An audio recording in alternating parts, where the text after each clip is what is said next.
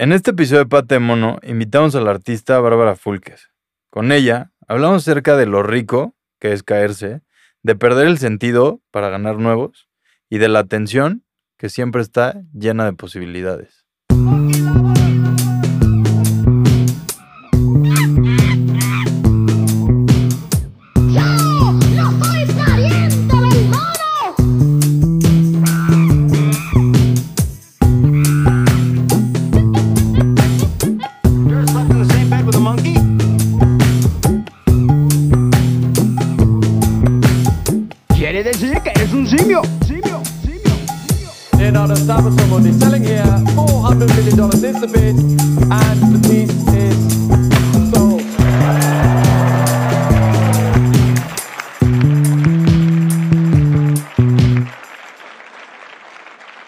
Bienvenidas y bienvenidos una vez más a Pate Mono. Yo soy Diego Aramburu y pues nada, ya se conocen mi voz y como cada semana recordarles que este es un episodio realizado con el apoyo del Patronato de Arte Contemporáneo. Así que hoy, donde sea que nos estés escuchando, en Apple Podcasts, Spotify, en Amazon, métete, déjanos una reseñita, estrellitas y mándale esto a alguien que creas que pues, le pueda gustar. Si de plano estás muy de buenas, nos puedes también seguir en Instagram como Patemono MX. Y pues nada, gracias por prestarnos tus oídos una vez más y empezamos nuestro episodio del día de hoy. Y el día de hoy tenemos con nosotros a nada más y nada menos que Bárbara Fulques. Bárbara, ¿cómo estás? bien, muy bien. Qué bueno, qué gustazo tenerte por aquí. Y pues nada, seguro hablar mucho de... y a movernos mucho. a movernos mucho, a ponernos coloradas sin que nadie se dé cuenta. Exacto, eso es lo que más me gusta de que esto no sea en vivo y todavía no tengamos video, es que exacto, si me da pena nadie se da cuenta. Exacto. No, me encanta estar acá, gracias Diego por invitarme y soy una fan declarada de este programa porque me encanta escuchar y tengo así como una especie de, de, gusto por, por escuchar y, y, me gusta mucho escuchar este podcast. Pues qué gustazo ya tenerte por aquí y que próximamente te puedas escuchar a ti también.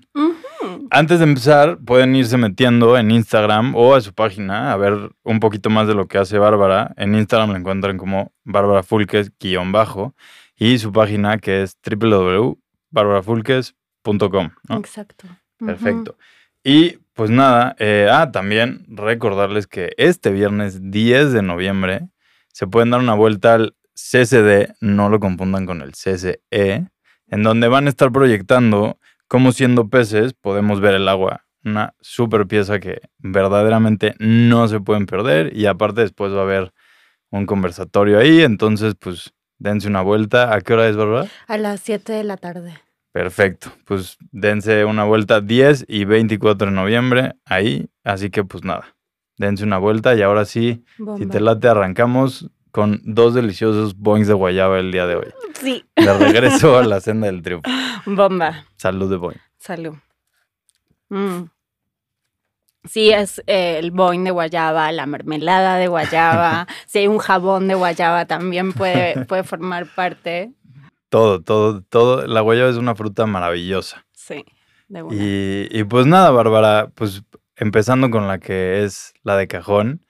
Si pudieras viajar en el tiempo y te encontraras a Barbarita de chiquita en Buenos Aires, ¿cómo le explicarías qué es lo que estás haciendo hoy y en la Ciudad de México?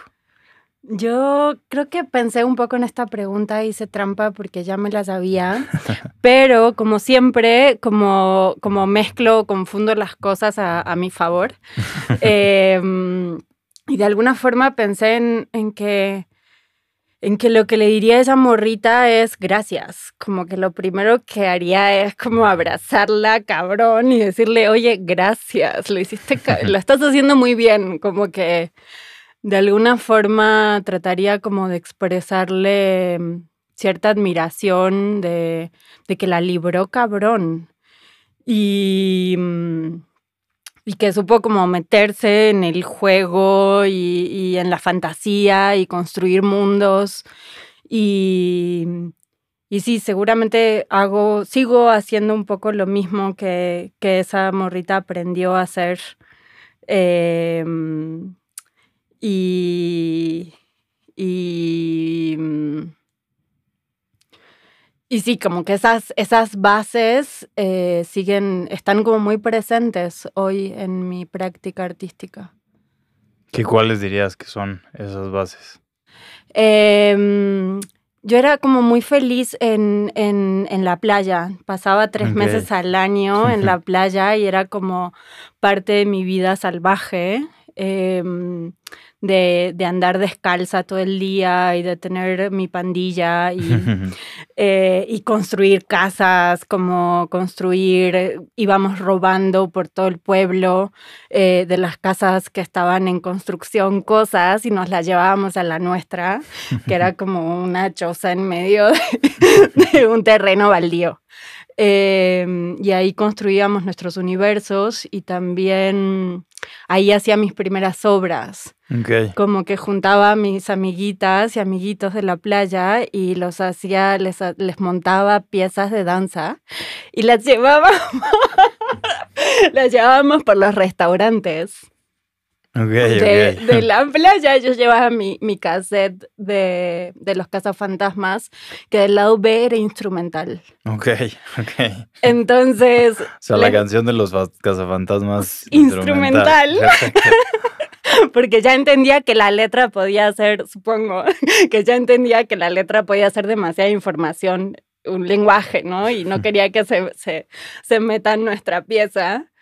Y, y ahí se la daba al señor del restaurante para que la ponga y nosotros nos poníamos a bailar y luego pasábamos la gorra y con eso hacíamos festines, de, íbamos a la tienda y nos comprábamos todo lo que nos gustaba y hacíamos festines. Entonces, bueno, podría decirle a esa morrita que seguimos haciendo lo mismo y que muchas gracias porque, porque rifó, Pasando la gorra. pasando la gorra. Eso. Oye, y pues nada, justo algo eh, en alguna entrevista leí por ahí que justo lo que dices, ¿no? La danza desde chiquita, ¿no? Bailabas desde muy chiquita y pues creo que eso se refleja mucho en, en, pues, en tus piezas de, de hoy en día. Pero igual quería, digo, me- a lo mejor me desvió, pero me dio mucha curiosidad cuando lo vi en tu CV, pero que tuviste una formación en una escuela técnica de jardinería. Y pues nada, quería que nos platicaras un poquito de qué, cómo fue eso y, y si hay algo que rescatas de ahí para tu práctica de hoy en día o... Total, total, súper atinado. Y siempre pienso en cómo poner eso en mi bio o en mi semblanza, porque es muy importante en, en la formación, esa escuela. Eh, nos la pasábamos dibujando plantas y, y acercándonos al conocimiento de ellas a través de la observación y, y sobre todo desde el dibujo. Ok, Entonces estaba dentro del Jardín Botánico de la Ciudad de Buenos Aires y, mm, y había mucho de eso, de, de observar a través o con el dibujo eh, y de poner el cuerpo, como agarrar la pala, eh, la carretilla, echar una montaña de tierra dentro de una carretilla, luego llevarla a un remolque, luego porque éramos las morritas que, que limpiábamos el jardín botánico. Teníamos una un día a la semana. sea, como si de- fuera su servicio social, tipo o... No, más bien era como parte de, de la enseñanza y del aprendizaje, como que teníamos un día a la semana de trabajo en, la- en el botánico Ya, ya, ya. y, y trasplantábamos y podábamos y limpiábamos hojas y mucha acción. Ok, Y creo que también ahí aprendí, como que entendí algo de la coreografía, de que un pájaro va volando en el momento exacto, en, o sea, ese pájaro pasa por ahí en el momento exacto en el que esa semilla necesita que la, que la transporte ese pájaro, eh, que tal vez se la va a comer y la va a cagar a los metros exactos que ese árbol necesita que esa semilla caiga porque sus raíces miden 10 metros de diámetro y entonces, o el viento, o y entonces como enten- fue, fue como entender esas relaciones, esa inteligencia, esas em, sincronicidades, em, pero que no son mágicas, son como si corresponden a una coreografía sí. muy fuerte, muy bien planteada, muy hermosa, que es lo moviente, ¿no? Sí, no, 100%. Ahorita que estás diciendo eso, pues sí, es muy, o sea, es interesantísimo pensar en todas las dinámicas que se tienen que dar o, o luego pensar, ¿no? En cómo, y justo por aquí que estuvo eh, Valentina Guerrero y que igual nos hablaba de cómo cuando intentó sembrar este, plantas salvajes no se daban donde quería, pero salen por todos lados donde no quieres, ¿no? Ay, son las, son las más, o sea, son las anárquicas, ¿no? como el Tepozán en la Ciudad de México. Sí, como todas esas dinámicas y ahorita que decías como de estos equilibrios y, digo, al final tu práctica es una palabra muy importante en ella, todo equilibrio conlleva una tensión, ¿no? Y justo en esto que decías, ¿no? Como la, pues también existe esa tensión en el que ese esa coreografía se dé de la manera precisa. Y pues nada, quería, pues digo, empezar a ponerlo por ahí, ya ahora metiéndonos a, y preguntarte, porque cualquiera que se acerque a tu práctica se va a encontrar con un arnés prácticamente en todas las obras. Y digo, creo que si bien en varias entrevistas mencionas que querías empezar a explorarlo, como que yo lo que te quería preguntar era de dónde salió el arnés, o sea, qué hubo, cuál fue el momento como que en el que dijiste es un arnés, fuiste a escalar, fuiste a, o sea, como que eso me daba curiosidad de entender. No, pues yo creo que fue un poco crecer en Buenos Aires, empezarme a formar ahí y esta gente de, la guarda, de la Furia del Baus, o como, como que era algo que yo veía que ahí estaba y me llamaba la atención. Pero en el momento en el que decidí que el arnés era fue cuando me lo puse y me colgué por primera vez. Como, como sí, de, aquí soy, este espacio dado vuelta me, interesa muchísimo. Ok, justo y de muchísima atención, ¿no? Me gusta muchísimo cuando hablas de flota, que si no me equivoco es esa primera como intento que hablas de lo importante que fue el error y el accidente. y, y, pues nada, quería que nos chismearas más de esos accidentes y errores, porque creo que, o sea, está, o sea, ves la pieza y es, a mí me fascinan los registros que tienes, pero una vez que platicas esa anecdotita del accidente que generó toda la pieza, es, se me hace increíble. Sí, ¿cuál de todos? ¿Cuál, ¿A eh, qué o sea, es que te refieres? Me gustó mucho. bueno, ya nos platicarás de otras, pero me gustaba mucho que, que hablabas de que el video realmente ah. entró a la pieza porque te grababas desde diferentes perspectivas. Claro, sí. Sí, yo me colgaba y, y en donde podía poner una cámara para entender qué estaba haciendo, porque sí fue una práctica que aprendí de alguna forma sola o que, ajá, que fui como desarrollando sola. Primero sí me metí a unas clases para entender cómo funcionaba el equipo y el mosquetón, para, ajá, exacto, pero, pero luego fue como muy, muy de ir descubriendo y, y eso estuvo bueno porque de alguna forma en la danza hay una escuela en donde siempre repites lo que el otro está haciendo, ¿no? Hay algo de ese espejo y de, y de entrar en la forma del otro. Y, aquí fue, mm, fue muy, bueno, mm, voy a ponerme esto, que es el arnés, y me voy a colgar aquí y voy a ver qué pasa. Y entonces para poder ver qué pasa usaba la cámara em, como, como registro después verlo, observarlo y ahí fue apareciendo que, que, yo ponía la cámara en donde podía porque no tenía un tripié y entonces empecé a ver que yo me daba vuelta, pero la cámara también se daba vuelta y entonces cambiaba una y otra vez el sentido de lo que estaba haciendo dependiendo del punto de vista.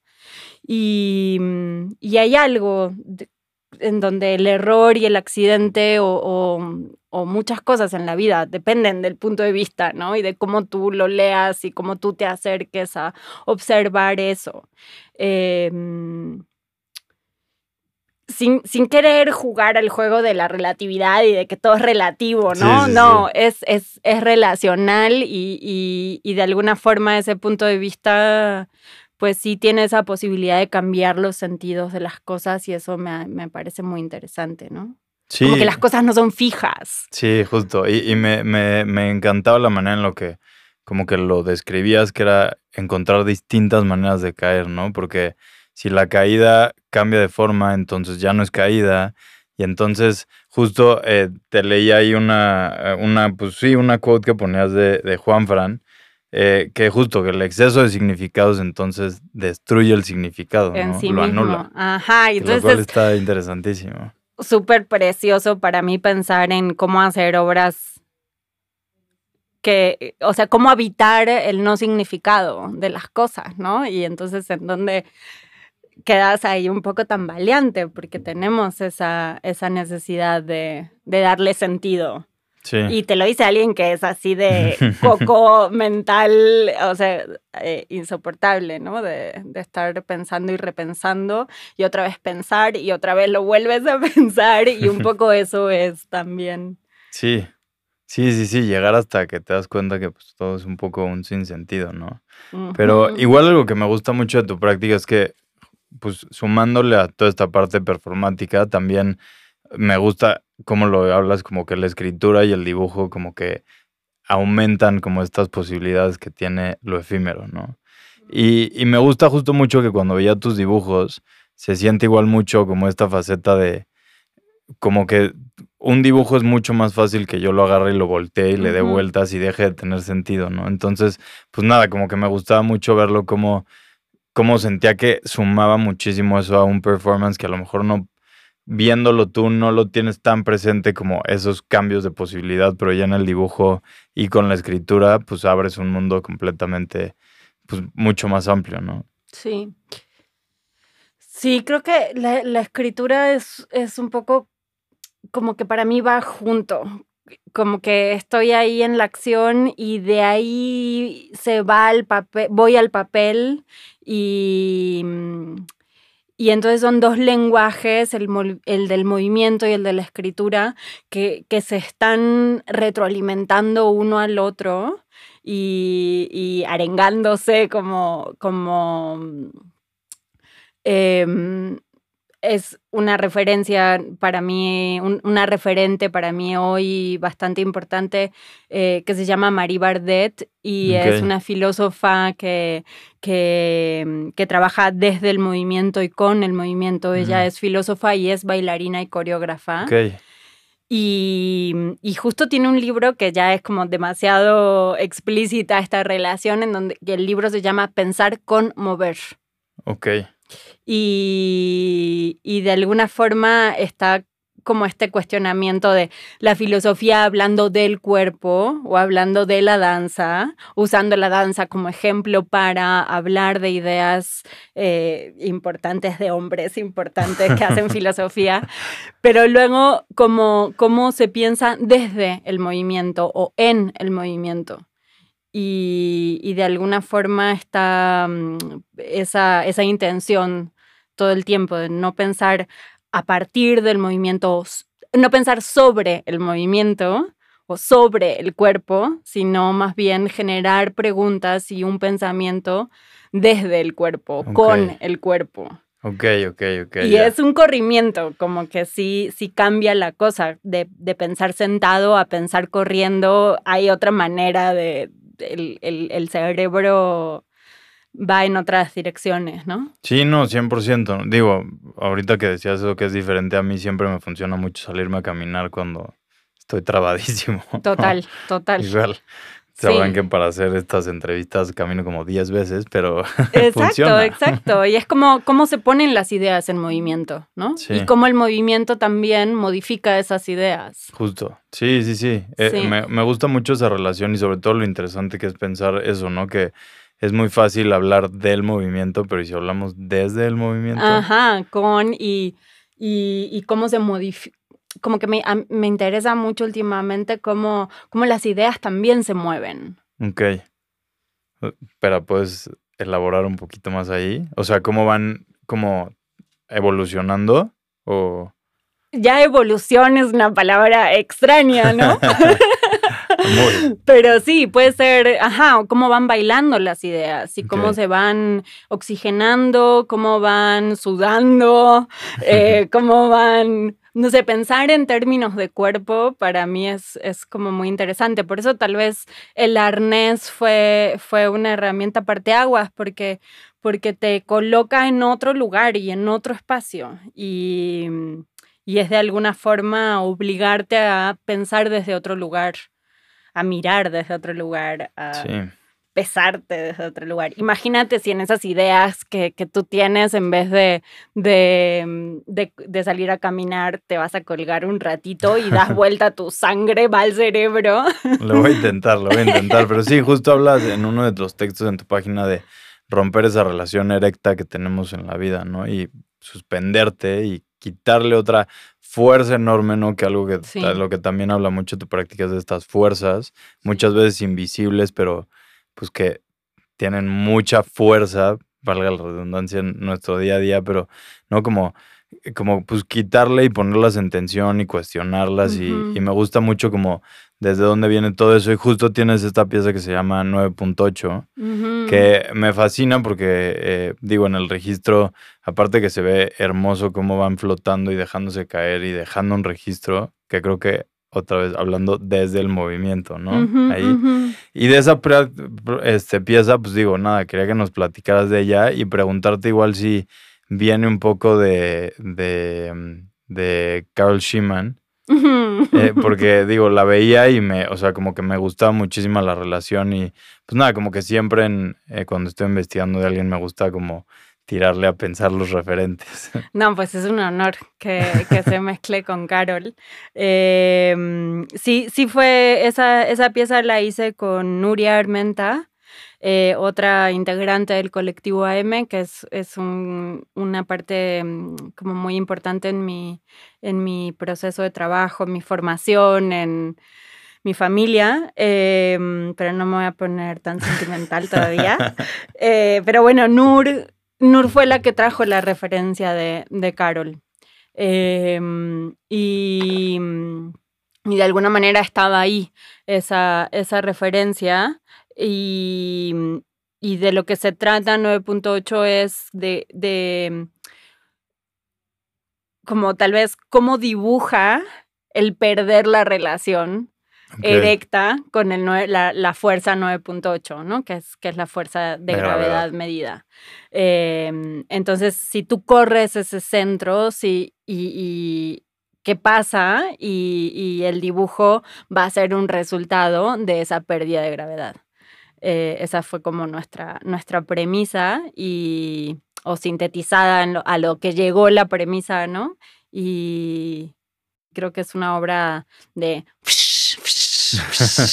no, porque además también estaba el sonido muy involucrado. Es un canvas blanco que empieza blanco, las dos colgadas, y vamos eh, moviéndonos en, términos centrífugos, porque perdemos la, la, la relación con la fuerza de gravedad directa cuando te cuelgas directamente vas a girar, ¿no? Como que todos tenemos esa, esa propiedad. Y, y entonces había micrófonos alrededor del canvas blanco y, era el dibujo como, como el resultado de esa pérdida de gravedad y el sonido también se sumaba, ¿no? También no solo cómo dibuja esa pérdida de gravedad, sino que también cómo suena y cómo, cómo produce una pieza sonora también. Sí, sí, no, esa, esa pieza te digo, me encantaba y aparte ver después como las fotos de ya el dibujo al final.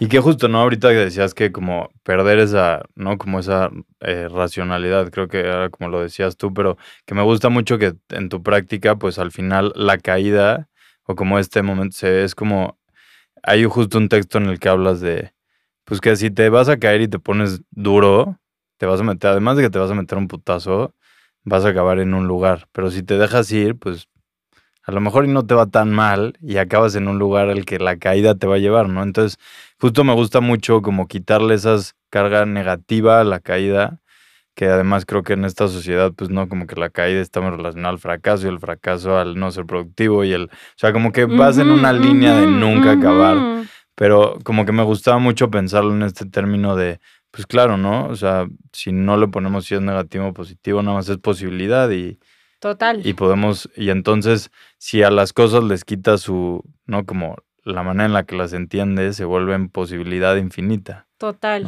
total. Y de, y, de eso lo traigo sobre todo a la mesa por esta pieza que tienes que se llama Sin Casa, en la que justo me encanta que lo describes como em, eh, cuestionando la funcionalidad de los objetos, los objetos cuestionaron mi funcionalidad. Y pues nada, platícanos más de esa de dónde viene y para dónde va esa pieza y qué objetos eran.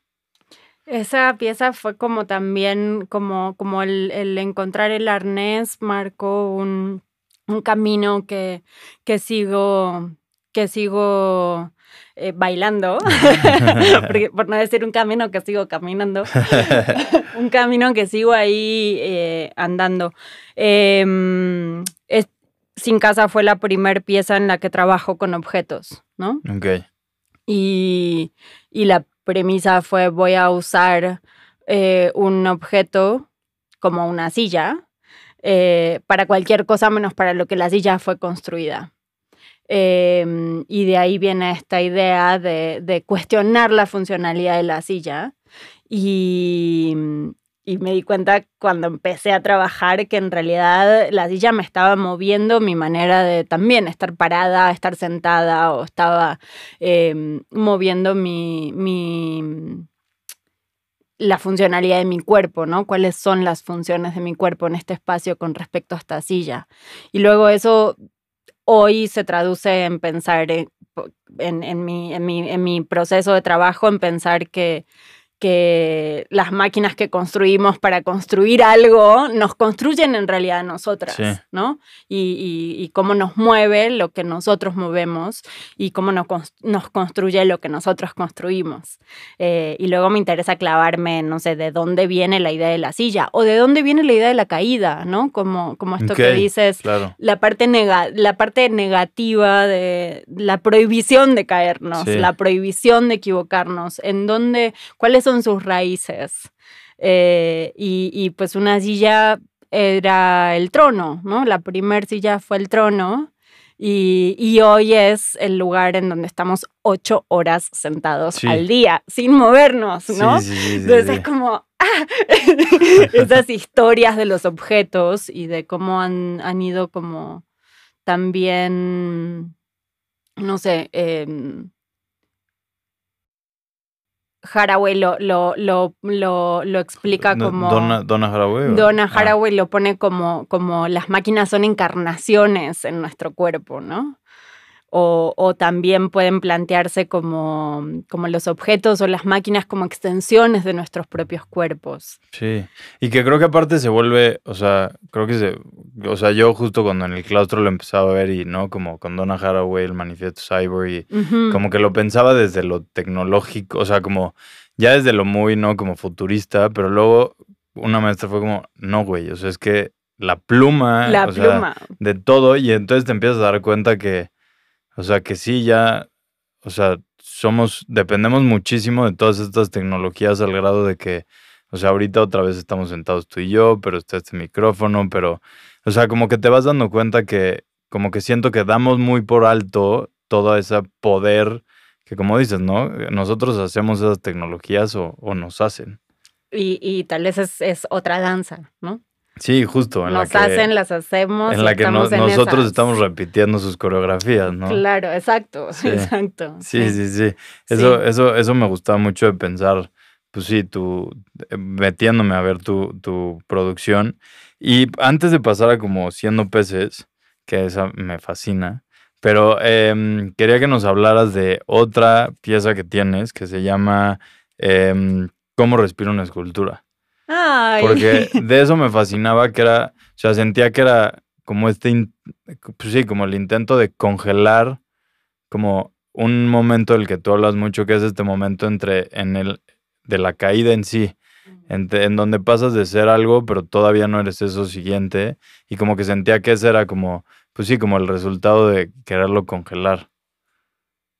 Sí, dije ay porque fue una pieza Em, como que me, me enternece esos 18 cuerpos colgados, em, sudando, porque estábamos en Panamá y hacía un calor brutal, entonces era como ellas colgadas y, y, sudando y caían sus gotas y en ellas justo suspendidas en, en, en estos arneses y mm, Em, y estaban en un constante movimiento, pero, pero muy lento, ¿no? Em, y, supongo que puedo como contarte otra anécdota. Obvio, obvio, Cuando obvio. era chiquita. Obvio. Y no tan chiquita, tenía como 16 años y, mm, y empezaba a hacer estatua viviente en la calle. Ok, ok, Ajá, estamos hablando como del antes del 2000 ok.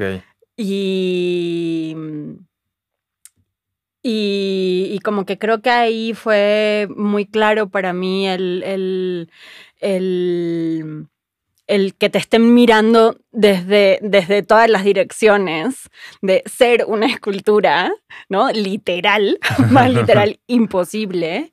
Y, y, ten- y empezar a tomar conciencia de, bueno, si me están mirando de atrás, la imagen y- o la forma que estoy produciendo es una, y si me están mirando de esta otra dirección, me imagino qué imagen está construida, y si me están mirando de esta otra dirección, me imagino qué imagen está construida, que luego en flota es lo que hablas también de esa pérdida de sentido dependiendo del punto de vista. Sí. Y, y creo que fue como uno de mis primeros acercamientos a esa idea de interdisciplina, de poner el cuerpo, pero que en realidad eh, te estás dejando atravesar por otros lenguajes, ¿no?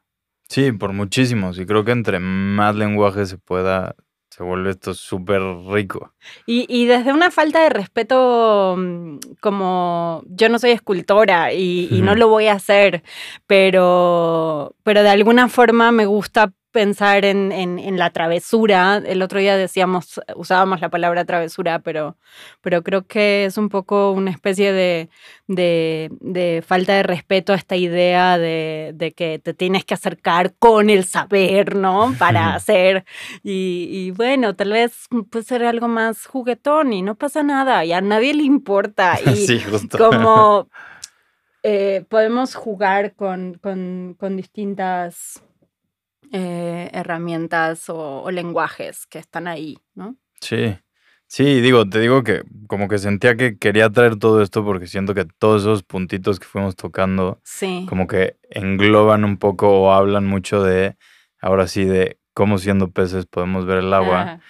Y pues nada, quería que primero empezar por el título, que la verdad me encantó cuando en la plática que diste en el MOAC, como que confirmaste mi suposición de que era por David Foster Wallace y el increíble speech que da y en serio es algo que tienen que escuchar.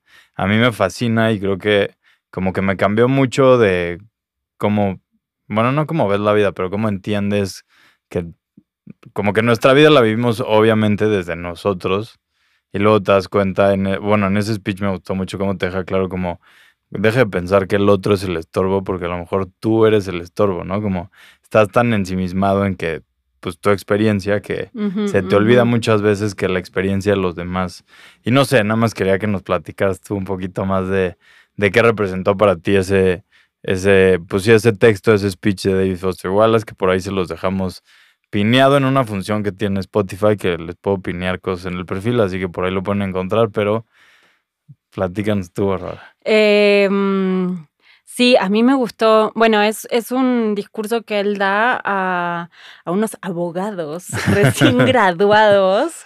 Como que además sí, hasta, todo el contexto, ¿no? sí, es sí, como en esta como tradición gringa de llevar a gente famosa a hablarle a, Sí. a personas que se están graduando de... Y que creo que son los que menos podrían entender eso, o los que más les hacía, o lo, lo Falta, que más les hace falta, como que alguien les hable desde esa sencillez, ¿no? Como lo hace. Em, creo que, que, que tiene algo muy particular para hablar del movimiento, ¿no? Eh, Foster Wallace, en, en, estos, en estos ensayos en donde habla de tenis Sí, y de lo difícil que es televisar sí. el tenis. Sí, en ese está... Sí, tiene un libro increíble en el que también habla de los, de los tornados, por ejemplo, ¿no? Me ajá, fascina. sí. Ajá, exacto, que es otro, otro mundo que podemos, del cual podemos hablar, que también me fascina, que es un poco ese momento en el que algo pasa a ser otra cosa, ¿no? Eh, y, y lo difícil que es hablar de eso. Y, y me encanta la anécdota que, que, que pone ahí de- del pescado viejo y, y diciéndole al pej- a, a otro pescado que se encuentra en- durante su día como cómo estuvo el agua. Y era de, ¿qué me estás hablando? ¿no? El Sí, de- pescadito le dice, ¿de qué hablas? Sí, ¿de qué es el agua? ¿Qué es el agua? Como que esa cosa tan simple, un ejemplo tan simple y tan aterrizado de, de lo di- que, que- que habla de lo difícil que es explicarnos o entender en dónde estamos, cuál es el medio, cómo, cómo, cómo estamos y cómo hablamos y cómo nos relacionamos. Y, y tal vez es, es ese juego de, de, de empezar a trabajar con esta máquina y, y pensar que... Solo que- que cuando Bárbara dice máquina se refiere a una maquinota. o sea, Maquinota. una, que es una retroexcavadora, ¿no? Es una Caterpillar 330 Ajá, para que la googleen. de sí. orugas, También Y- conocida como mano de chango, ¿no? también conocida como mano de chango, ¿no? Entonces, como esa mano de chango habla tanto de nuestra esencia y de, y de, mm, y de nuestro deseo y nuestra relación con el deseo y lo que hemos construido en este mundo desde que la revolución industrial Sí. existe. Y otra vez, con lo, no lo pones en el texto, en, en este momento en el que el 70, ya hacemos el 70% menos de lo que en algún momento hacíamos, o sea, Es brutal. Físicamente o es brutal, es brutal. Y eso no lo tenemos en el, en el saber cotidiano, ¿no? Como no está ahí, no está claro que desde hace 100 años usamos la electricidad de la manera en la que la usamos y, y- y cambió nuestro cuerpo por completo y nuestra relación con el Sí. cuerpo por, por completo, ¿no? Como esto de que se use un 70% menos 100 años para acá. es muchísimo. ¿Qué estamos haciendo? Sí, sí, sí. Ajá.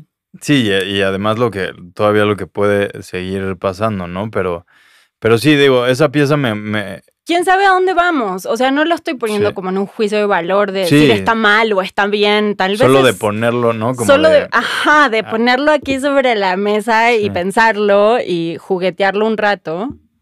Sí, sí, no, totalmente. Y, y quería justo de ese juguetearlo y ponerlo y hablarlo un rato, pues que nos hables un poco más de cómo se ve o cómo, creo que más bien de cómo vivieron tú, Telma y José, y bueno, la excavadora si pudiéramos, pero eh, cómo vivieron eso, porque aparte fue como un periodo muy intenso de mucho trabajo, de, pues no como de otra vez, de mucha tensión entre, ¿no? Imagínense una, una coreografía entre una retroexcavadora y dos personas, hay un chingo de tensión por muchísimas cosas. y me encanta que justo platicando, cuando nos platicabas de eso, decías que José, el operador de la, de la máquina, como que dijo, güey, voy a, o sea, después de un día, I'm done, renuncio porque, o sea, esto está, esto está de locos. ¿no? Esto está demasiado fuerte, chicas. Y es eh, José, el, el primer día de, de trabajo, quiso renunciar al proyecto. Y, y fue muy hermosa la, la, mm, eh, ese momento porque, porque realmente José estaba emocionado con lo que estaba haciendo y viendo. Y estoy contando tal vez una intimidad de José, pero hasta tenía como los ojos llenos de lágrimas y sus palabras fueron respeto mucho tu trabajo, entiendo que, que lo que entiendo que sabes lo que quieres hacer y por qué lo quieres hacer, pero yo me estoy dando cuenta después de 25 años de trabajo que mover una piedra no es lo mismo que mover un cuerpo y no sé si pueda. Y, y yo como que fue de nos abrazamos por favor un ratito y después sigamos hablando porque porque es muy fuerte el enunciado, ¿no? Sí, pero creo que eso le dio completo sentido a la acción que estaban haciendo, ¿no? O sea, fue como, claro, Total, total, sentido. total, Hagámoslo. total. Hagámoslo, eres el indicado, porque este nivel de sensibilidad que me estás, del que me estás eh, poniendo aquí es como todo lo que necesito para trabajar con alguien, eh, para, para ponerle el cuerpo, ¿no? Si entiendes que no es lo mismo mover una piedra que, poner un, que mover un cuerpo, pues puedo dejar con toda la confianza de que muevas mi cuerpo con esa cuchara gigante, ¿no? sí. Como que a mí ¿no? me dio Más mucha que- confianza, mucha. Sí. Y a Telma también, como, bueno, estamos en buenas manos, ¿no? y, y, y, ya como que fue un proceso de mucho, de mucho, de mucha paciencia, de mucha escucha, de ir muy de a poquito, ¿no? Como, bueno, ahorita nos, ahorita nos, nos tocas, ahorita nos tocas y nos levantas, ahorita nos tocas, nos levantas y nos haces girar una vez, y ahorita nos tocas, nos levantas, nos haces girar una vez y luego nos bajas, ¿no? Como, como un proceso que, que fuimos entre los tres construyendo, de, construyendo un cuidado juntas y juntos y construyendo una, una, manera de movernos que ninguno de los tres conocíamos realmente, ¿no? Sí, sí, no, la pieza es increíble, que son, digo, es un video de más o menos que dura como treinta y tantos minutos. Ajá.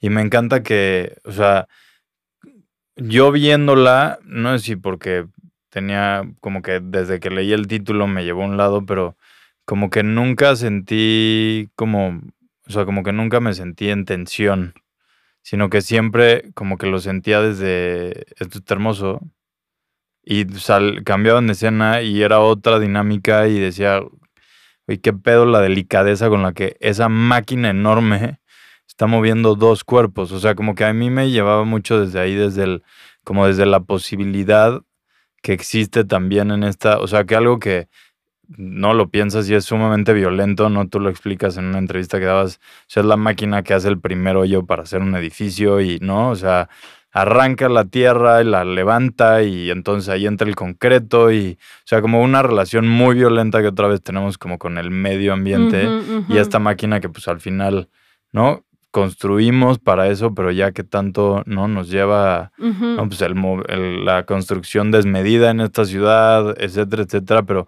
como algo que pareciera que es muy violento se puede volver tan, pues como hasta tan noble, ¿no? Como que a mí me llamaba, eso fue lo que más me atrajo a la, al, al video.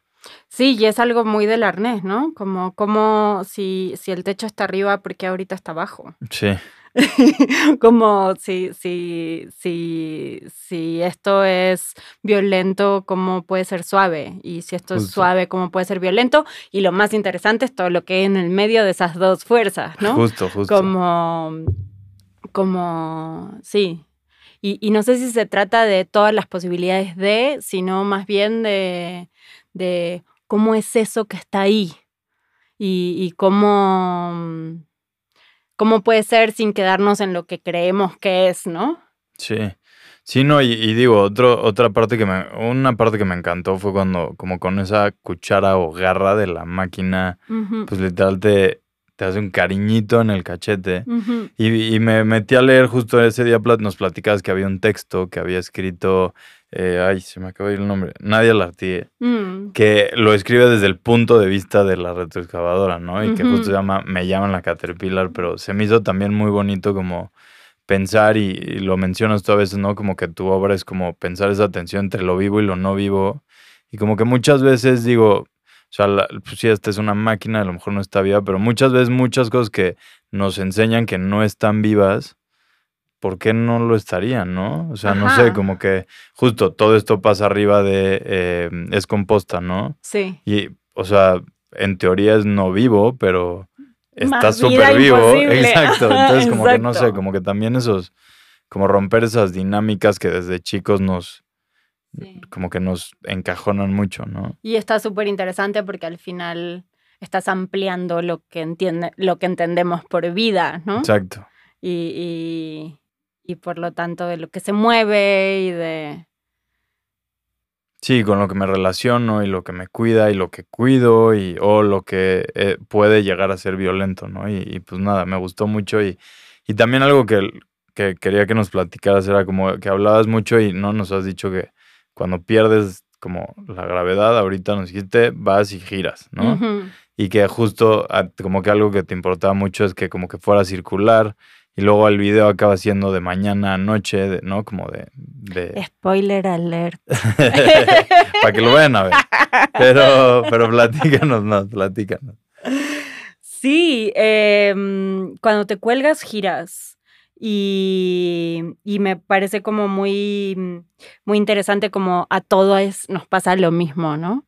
Y entonces hay algo de esa idea de, de cuerpo como, como suelo común o como algo que sí tenemos en común, más allá de eh, todas las diversidades y diferencias y, clases sociales. Y hay, hay algo que es nuestro cuerpo y que nos pone en un mismo lugar en tanto a ciertas fragilidades del mundo. Em, y, o, más que a ciertas fragilidades del mundo, como a ciertas inputs y, ¿no? Como sí, en la pandemia el virus ataca o, o, un temblor y pues se cae lo que se cae, ¿no? Y al final hay una fragilidad ahí que compartimos, pero que tiene mucho que ver con el cuerpo, con, con el riesgo de nuestros cuerpos ahí o con, o con la fragilidad que se hace notar o, la vulnerabilidad. Eh, y pues en ese mismo sentido, pues si nos colgamos todos giramos. Peses lo que peses, vengas de donde vengas, giras. Y, y pues esta máquina que es un brazo, tiene un brazo giratorio de 360 grados Supongo que lo habrán pensado los ingenieros para cachar a todas las direcciones, ¿no? Em, y, y, y, bueno, sí, eso se vuelve en un del día a la noche y se vuelve en un gira ella, nos hace girar a nosotras. Em, confío en esas, en esas fuerzas, porque, porque pues son son, son muy primarias, ¿no? Sí. Como... Sí, sí, sí, no, y, digo, ya cerrando un poco aquí, que ya estamos acercándonos, pero me gusta mucho que igual ahorita que nos platicas y, y, digo, chance viendo las piezas, no, pero siento que en todo lo que hay detrás de las piezas como que se siente mucha diversión, como diversión de romper las reglas o diversión de probar y diversión de, ¿no? De encontrar mil formas diferentes de caerte o encontrar mil maneras diferentes de, pues sí, de cómo esta máquina se puede relacionar conmigo y, digo que, y, y, me gustaba mucho, o sea, eso lo digo porque te escuchaba una frase que dices que en algún momento te dijeron que era divertirte es divergir en mil direcciones diferentes, ¿no? Y siento que eso es algo muy rico de, de tu práctica. Sí, amo, amo eso que me dijo una vez un profesor de danza clásica. Pero es que sí, el señor tenía como esa pasión de atravesar el espacio, ¿no? Eh, Creo que, que, también ese, el juego está muy relacionado al accidente, está muy relacionado al error. Eh, más el juego de, de, de, niñas, ¿no? El que jugábamos, el que jugábamos de pequeños era eh, lo que acontece y con lo que acontece juego y, y, con lo que acontece es lo que acontece es interesante para seguir el juego, ¿no? Sí, sí, y, y el juego de descubrir, ¿no? De, de seguir, ¿no? De tener esta curiosidad o de preguntar y de acercarte y de Sí, sí, como que me encanta plantear las piezas como, como partituras de acciones. Y, y esa es como, como el edificio, la construcción, esa, esa partitura de acciones y, y entonces dentro de ellas puedo jugar que al final en lenguajes más artísticos es improvisar, pero al mismo tiempo no es tanto improvisar, es simplemente hacer y entonces cada vez que haces va a resultar de una manera distinta, ¿no? Claro. Eh, sí, algo así. Pero claro, la estructura tiene que estar muy bien planteada para que puedas puedas dejar que pase lo que tenga que pasar, ¿no? Sí. Y entonces ahí también es bonito como el, el espectador se vuelve eh, también parte de ese no saber qué va a pasar. Y estamos juntos aquí viendo qué está pasando Sí. con esta escultura que se me va a venir encima o esta máquina que me va a acariciar, pero ¡ay!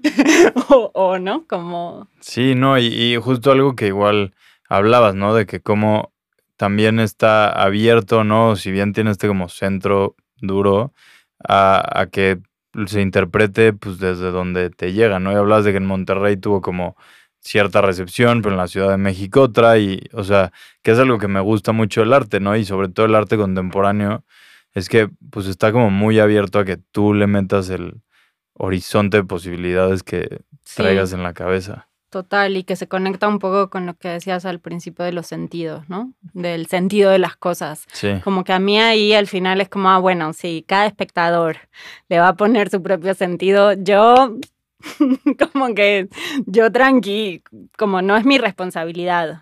Claro. eh, lo que tú pienses de esta pieza. Sí. No es, es más bien tu cuerpo, tu propia relación con tu cuerpo. Tu propia caída, ¿no? tu propia caída y desde ahí la vas a leer. Sí. Entonces no es mi responsabilidad tampoco y, y eso da mucha paz como, como para a la hora de hacer piezas, ¿no? Sí, claro, pues es una presión de la de, de la cual te despides, ¿no? Total. Sí. Sí, y otra vez confías en la caída y que te va a llevar a diferentes lugares y. Y será- aquí es muy bonito verla, Sí, ¿no? Ver ese momento en donde una cosa se transforma en otra. eh, como que el ejemplo que dabas hace un rato era eh, un vaso que se cae, pero todavía no llegó al piso, ¿no? Todavía no se destruyó, no son los miles de pedacitos.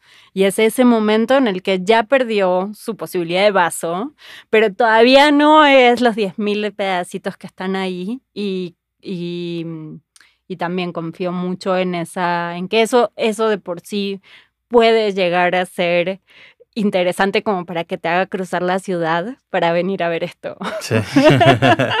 Así que te están hablando a ti, que nos estás escuchando, para que cruces la ciudad y el 10 o el 24 de noviembre, dos chances, vayan al CCD a ver cómo siendo peces Podemos ver el agua.